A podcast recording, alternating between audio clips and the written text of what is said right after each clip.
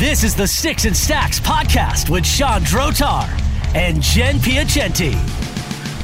Welcome to the Sticks and Stacks podcast on the Sawdust Podcast Network. I'm your host, Sean Drotar, and joining me for baseball today, of course, is our one and only baseball expert, Jennifer Piacenti. You can follow us on Twitter if you'd like. I'm at S-D-R-O-T-A-R. She's at Jen Piacenti. That's P-I-A-C-E-N-T-I.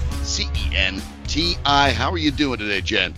I'm doing great, Sean. How is it in uh, Denver? Because, you know, I always got to ask what the weather's like there when there's a baseball game on the slate. It is hot. it is hot for Denver. It is uh, unusually hot. We're getting the 100 degree stuff, which is most people think about Colorado, where I am, and uh, think about snow, which it's not quite as snowy as you all think, but uh, but it's not normally 100 either. So mm. I'm not I'm not wired for this.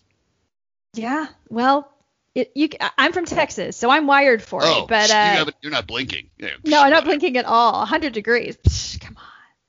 Wow, I don't know how you do it. I I'm nervous by the end of this podcast. I'm going to be a puddle on the bottom of the, on the ground. It's not going to be good. But we're going to continue to go through it like we do every time here and try to bring you the best in baseball action and, and opportunities therein. And of course, uh, Jen is the one that you want to be paying attention to because she is usually on a roll. I'm uh, I'm like you. I'm the one looking for advice, just like you, on this particular program. So let's go right over to one of the better matchups over in the East. The Yankees at the Jays. These teams are neck and neck. 33, 33 and 32 for the Yankees. 33 and 31 for the Blue Jays. The Yankees are 16 and 16 on the road. The Blue Jays are 13 and 13 on the road. Yanks have lost three in a row, but again, obviously, as I just showed you these two teams are pretty evenly matched. Yeah, they are very evenly matched. And that's why this is a little bit of a tough game to play. But when I kept looking at it, I just kept finding a lot of plays that seemed like a lot of fun. Now, the Yankees I know if I have a lot of friends that are Yankees fans, and so it feels like the Who Yankees doesn't, are right. Right. Everyone always right. says people are Yankees fans. and I know they're very hard on their team, and honestly, the Yankees are underperforming. They should be much better than they are, but they are still an over 500 club, and I think that's something we forget. However, in this matchup, I do prefer the Blue Jays today. I picked the Blue Jays to win. They're top 10 in average slugging and OBP versus lefties. So I am going to take them on the money line at minus 120. Their run differential is plus 49, whereas the Yankees is minus 7. So when I put these two up next to each other, I feel like the edge is going to go to the Jays. Both have left handed pitchers on the mound. Now Yeah, I'm going to give. Go ahead. Pardon me. Yeah, you want to go to those sort of uh, folks get into the advanced stuff, the old Pythagorean theorem of of runs and, and runs expected and, and records. Quite frankly, Right. being a seven under, sitting around 500 is probably about where you expect. But when you're 49 runs above, sitting at, at about 500 probably isn't where you expect. So you get the impression that the Yankees are underperforming a bit. The Blue Jays are probably should be winning more games than they are, but this AL East is so tough. Remember, the Yankees are in ninth, are, have nine games behind first in Tampa Bay. They're fourth in the AL East. But keep in mind, in the wild card, they're fifth. So I mean, this whole uh, division is absolutely loaded from top to bottom, and so that makes this one such an interesting one to gauge these two teams. Exactly. Now, uh, to go on more about why I like the Jays, they have just been so hot lately. And what's incredible is they're doing this all without George Springer. So imagine once they get George Springer back. It's a pretty exciting young club. And what more can you say about someone like Vlad Guerrero Jr.? You know, is there anyone better right now? He's homered in four consecutive games. And he leads the league with 22 home runs. Tonight, there's a player prop that he gets over one and a half total bases, and it's paying plus 110 on BetMGM. In five career at bats versus Jordan Montgomery, he's batting 600 with one home run. So I like this at plus money. Vladdy, one and a half total bases, plus 110. I could see him getting walked. I could see him hitting a double. I can definitely see him hitting one out of the park in his home ballpark. So I really like that player prop. I also like Bo Bichette, who is has a total basis prop of over one and a half at plus 100. Now Bichette is batting 304 and slugging 518 versus lefties, and this year he has a homer and a double off Jordan Montgomery in only six at bats. So that's a pretty good rate. You know, last time Montgomery faced the Jays on May 27th, he went five and two thirds innings and he only struck out one. There's a player prop for Jordan Montgomery of five and a half strikeouts. I'm going to take the under. The Jays Yeah. have the eighth lowest strikeout rate versus lefties in the league. So, so I like Jordan Montgomery under five and a half strikeouts. I like Bo Bichette over one and a half total bases. Vladdy over and a, one and a half total bases. And here's my slightly dart throw if you want to have some fun. Gary Sanchez for a home run plays plus 310. Now again, anytime you're betting on a home run, it's it's really a dart. You know, you can't you can't predict home runs, but when they pay this kind of money and there's this kind of stats to back it up, it can be fun. Sanchez has two home runs in seven at bats versus Hyunjin Ryu. And lately he's been heating up. He's been batting 278 and slugging 528 during the month of June. So I kind of like this as a long shot, just a little sprinkle of money. So that's how I am playing this Jays and Yankees game. I do think the Jays will take it, and uh, I think it's going to be a good game. Yeah, I'm intrigued to see it too. You obviously have uh, two pitchers that are kind of interesting matchups, not Mhm. not flamethrowers, not guys that really strike out a ton of pitchers or players by today's standards. Of course, by the way, the walks and pitches per inning ratio for these guys are both tremendous, but uh, by today's standards, eh, it- it- what is certainly the new year of the pitcher, not so much. So I, I kind of like the idea of a guy like Vladimir Guerrero extending that streak of of bases, especially since you put it at it's total bases. So Total a walk bases. A walk counts towards that. That A walk it, and a hit, one Yeah. double. Yeah. That makes it really, really interesting. So we look at the Yankees and Blue Jays, and then starting at roughly the same time, well, we're going to stay partially in the AL East. The Red Sox go to Atlanta. The Red Sox 40 and 27. 20 and 10 on the road. They're winning two thirds of their road games, while the Braves, another team that I, I think a little bit, Jen, is mm-hmm. underachieving at Agree. 30 and 33. I think a lot of people thought, myself included, they were going to be far, far better than this. But it, this could be a little bit tricky too. You've run into a pitcher in Tucker Davidson tonight, who's the expected starter for the Braves, that mm-hmm. has looked great, but has only pitched 17 innings. You know, it's interesting you say that. I actually really like Tucker Davidson in your DFS lineups for today. Yes, he has less than 17 innings, but he's pitched to an ERA of under two in those 17 innings. Now, he's not been a high strikeout pitch, pitcher so far in the MLB, but he was in the minor leagues. But here's what's really interesting and what people may not realize. Over the past month, Boston is batting only 219 with a 27% strikeout rate versus lefties. So, you know, he's gone six innings of each of his last three starts. I think this is a great tournament play for FanDuel. He's 7,600 tonight. We don't have any player props on Davidson because, exactly as you said, we just don't have a large enough sample size for Vegas to want to put out odds on his strikeout props or his hits or his runs allowed. But I kind of like it as a contrarian play for DFS. So I'm, I'm really glad you brought that up, Sean. Um, I also want to point out that Eduardo Rodriguez has been absolutely pummeled by left-handed bats this year. So he hasn't been great all year, but his ERA versus righties is four and change. His ERA versus left-handed hitters is over 10, nearly 11. So I gotta have a little bit of Ozzy Albies in my FanDuel lineups, and I'm also gonna take his over one and a half total bases prop. It's it's minus 110, but Albies is batting 323 with five homers and two stolen bases this year. Again, he's someone that seems to have underperformed, but the only time he doesn't underperform is versus lefties.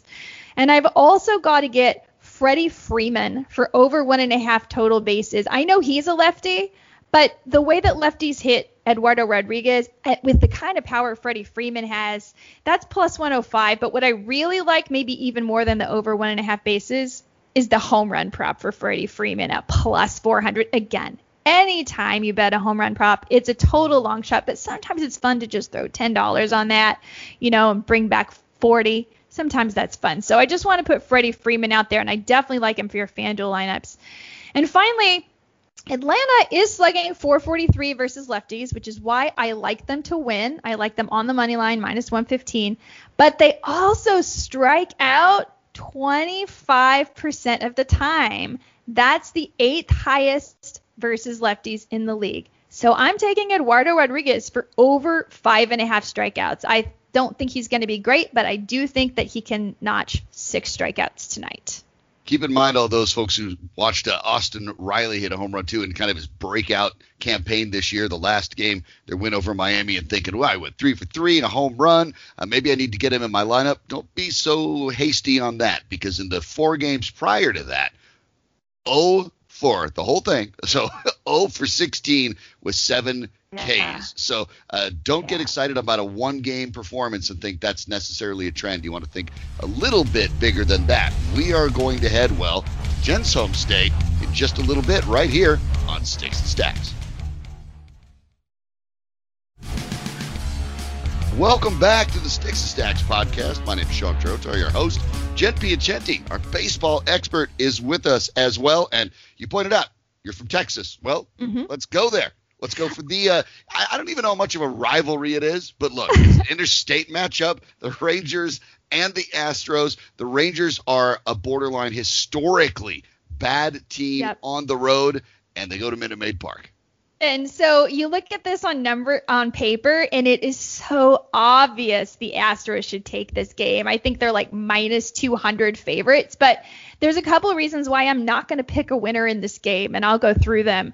Number one, the Astros seem to um, only really be successful over teams that are 500 or better. It's very strange, but it is very true. I don't know if they just let down when they go against poor teams, but um, I believe they've split 60 40 so far with the Astros uh, Rangers this year. So, strangely, the Rangers can have their number. Second, the other reason I, I can't pick an outright winner is because the Astros will be bringing back Lance McCullers tonight. He's going to be on a pitch count. They're going to follow him up with Jake Odorizzi, who loves to give up the home run. So you've got a pitcher who I love. I love Lance McCullers, but he has control issues. He puts a lot of men on base. And then you got Odorizzi coming in, who loves to give up the long ball. And then you got the bullpen, which has got to be one of the worst bullpens right now. I should look up the numbers. I think it's like four and a half runs per nine over the last month. They're, they're absolutely abysmal. So it's absolutely possible that the Rangers could pull this one out. That being said, the Astros are the far better team. Now I've got a couple. Yeah. Go ahead. Yeah, but you're bringing up the point with the Rangers, you know, kind of being able to, to play well against the Astros. Mm-hmm. It's also worth noting they're on a three game winning streak against the Astros. They've won yeah. the last three, and they've done it with 18 runs over those three games. So they've actually, when yeah. they've been playing the Astros, I mean, they've been going to the tune of six runs per game on yes. Houston. So you're right. There is a little bit of reason to be uh, interested in this because it's not as one sided as it appears, which is always a great opportunity to find a little bit of plus action there because, uh, as we understand, if you're new to this, when you see those lines, that's not what people think will happen. It's what they think the other people who are in on it think will happen. So those always provide really interesting opportunities for you to sometimes look at those matchups that appear one-sided. That when you look under the numbers, they're really not. That's an ex- that is exactly right, Sean. You are right on the money there, no pun intended. Um, Texas Rangers to win this game are plus 145, and to be honest, I can see that happening um, because yeah, on paper Astros look much better, but as you said, Rangers took the last three from Houston. Now they were in Dallas or Arlington, sorry, when they correct they won. Um, and so that matters are, for this team that's 10 and 25 on the road. It does. It does. So I do think probably the Astros will win, but I don't feel comfortable enough putting my money on it because of all the variables earlier I stated. So um, Kyle Gibson, also, by the way, pretty much the ace for the Rangers. He's been really, really good this year, but I am going to take a strikeout prop of under four and a half strikeouts for Kyle Gibson, um, mostly because he's not really a high strikeout pitcher. And the Astros have the lowest strikeout rate in the league and the highest batting average. And last time they faced off on May 16th, he only struck out three Astros. So I am going to take the under four and a half strikeouts on Kyle Gibson. And then I'm going to go back to a similar player prop we did last week because it just keeps hitting. I think it's this could be the third time in a row it's going to hit. Yuli Gurriel for over two and a half total bases is plus 135. I don't know how this keeps happening, but Yuli has a OPS of 1.109. That's on base plus slugging at home, where he's also batting 346 and slugging 606. Plus 135. I think that's a must. Yuli Gurriel over one and a half total bases. And finally, if you want another long shot bet, this is a fun one. Isiah Kiner Falefa to steal a base at plus 950. Now, he's stolen a base in 25% of his away games. So I don't know if you have a 25% wow. shot. Yeah, it could yeah. be fun, right? Well, and like so, you said, when you especially if you're going off a starter who's going to be on a pitch count, probably exactly. a little bit rusty, especially when it comes to the pickoff moves and, and things yep. like that. You don't want to do anything too much out of the ordinary. So uh, that's see, that's a good one. I like that. That digs a little deep. I think that's interesting. Yeah, precisely. I think that could be a really fun one. I also like him for an over one and a half total basis prop, but you're not going to get as good of odds on that. So plus 950, I think that's a fun dart to throw. And um, yeah, I hope the Astros win, but I, I'm not putting my money on a winner tonight. so let's let's quickly go over what you were thinking for our our first three here. We have the uh, just to sort of recap. We have the Yankees at the Blue Jays. That's right. So I picked the Jays to win on the money line. I like Jordan Montgomery for under five and a half strikeouts. I like Bo Bichette for over one and a half total bases. I like Vlad for over one and a half total bases. And as a long shot, I like a Sanchez home run at plus 310.